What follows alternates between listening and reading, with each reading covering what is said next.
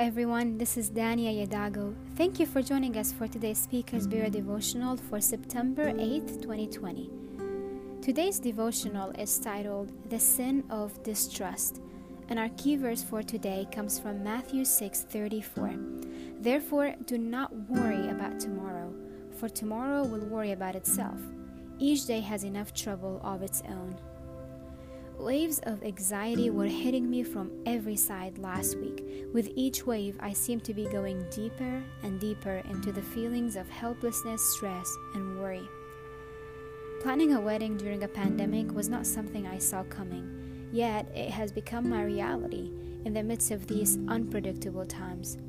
My mind could not seem to rest. The stress was high, and worry was surrounding my every thought. I felt so crippled by the stress, so I decided to take some time away and enjoy the peace of the beautiful mountains of North Carolina. God used that time of stillness and quiet to speak to me and convict me of the sin of distrusting Him. During that time, on three different occasions, the passage from Matthew 6 25 to 34 about Jesus commanding us not to be anxious was presented to me. It was the passage for my daily devotional that day, then it was preached at my church, and finally, when I opened my social media, the first thing I saw was a quote by John MacArthur that said, Worry is the sin of distrusting the promise and providence of God. And yet, it is a sin that Christians commit perhaps more frequently than any other. These words were very convicting as I read them. It hit me for the first time that Jesus does not suggest that we don't worry. He commands us not to worry. I had not thought of worry as being a sin. I simply thought it was an emotion that I felt, and I often asked God to make it go away. But when I realized it's a sin, it changed my view and feelings toward worry.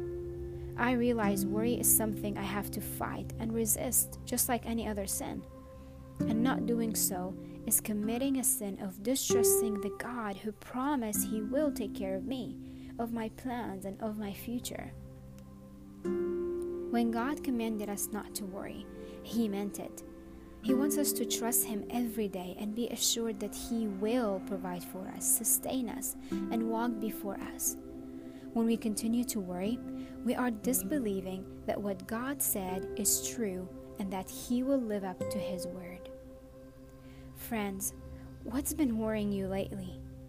Remember, when Jesus said, Do not worry, it is a command, not an option.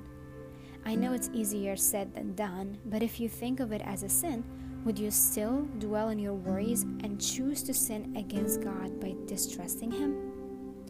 He is sovereign, and His promises to be with you and take care of every detail of your life are true. What's more comforting than that? So let's bring our worries to God, confess the sin of distrusting Him, and rely on our Father who is above everything we are going through. Thank you for joining us for today's Speakers Bureau devotional, The Sin of Distrust.